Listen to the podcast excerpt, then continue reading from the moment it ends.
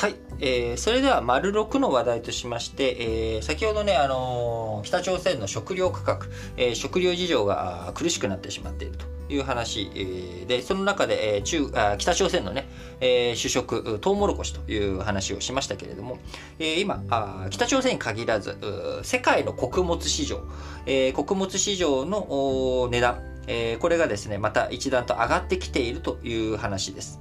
えー、理由はですね、えー、これは人口が増えて食料をみんながね、たくさん食べるようになったという流れ、これだけじゃなく、えー、もう一つ、あの、クリーンエネルギーとの関係があるということになっていきますので、えー、それを解説していきますが、まず、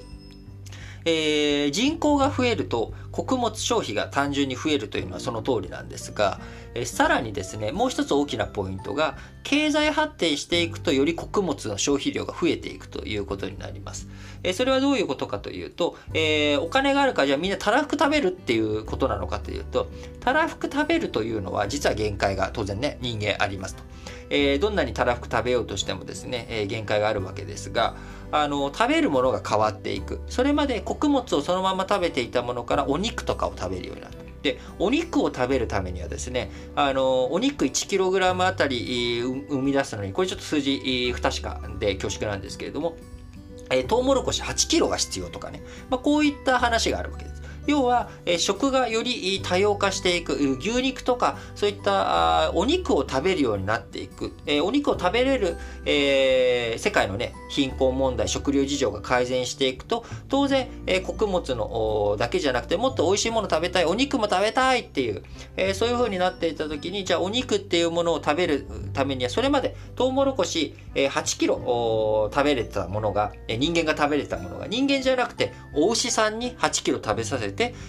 そこで8キロ分から生み出されてくるのが1キロということになるので、食べる量が、あ世界全体ではですね、お肉を食べることによって穀物の消費量がめっちゃ増えるっていう、まあそういった話なわけです。なので、えー、人口増加して、えー、その人が単純に食べるっていうことで穀物の食用が増えるっていうだけじゃなくて、えー、牛さんが食べるような飼料用、これも増えていく。人口が増えるとこの両方でめっちゃ増えていくっていうことになっていくわけですね。でこれで、えー、穀物の需要が、えー、増える。えー、ということ。これがまず一つ目、えー、単純に人口増加というところと、もう一つが、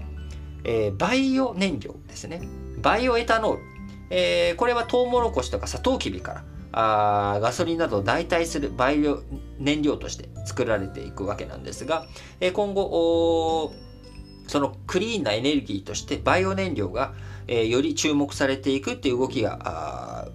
生まれていくとですね当然、えー、穀物のその燃料バイオ燃料の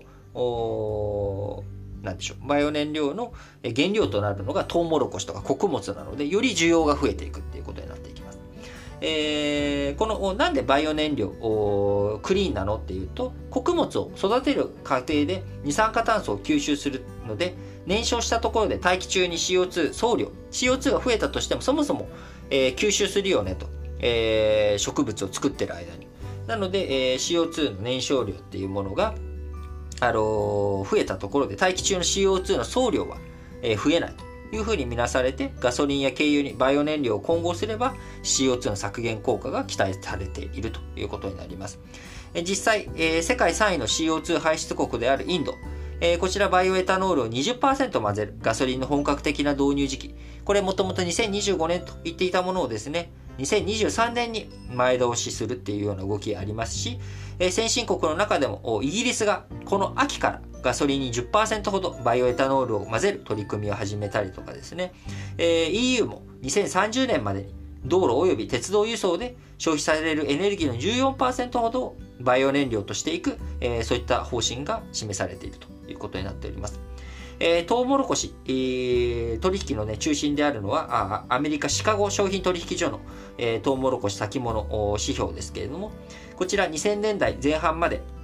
1ブッシェル、1ブッシェル大体35リットルとか36リットルなんですけれども、えー、こちら2から3ドルだったものがですね、えー、2011年から2013年頃にバイオ燃料、これ、これから来るぜっていうふうに見られた時には、えー、8ドル台と史上最高値、えー、県まで上昇したんですが、えー、その後、ブームが去った後、えー、3から4ドルほどに下がりました。でそして今また新しく再度ね、ブームがやってきているということになるので、え、穀物価格上がっていく可能性というものがあるということになっていきます。えー、穀物価格世界でね、高くなっていくっていうふうになると、貧困地域、そういったところ、北、さっきのね、北朝鮮とかも含めて、え、非常に苦しい状態になっていく人たちもいるんじゃないのかなということもあるので、飢餓事情、そういったものの取り合いにならないようにですね、え、今ね、あの、新型コロナ対策でみんなワクチンをめぐっての、ワクチンの奪い合い競争っていうものがあ起きてしまってわけですけれども、今後やっぱり食料とか水、えー、こういった人間が生きていくために必要不可欠なもの、これの取り合いみたいなことがですね、えー、起きていく可能性も十分あるんじゃないのかなということを非常に懸念されるポイントでもありますし、えー、しっかりと社会全体、経済全体、えー、見ていくことが大切だなと思っております。それでは次の話題に移ります。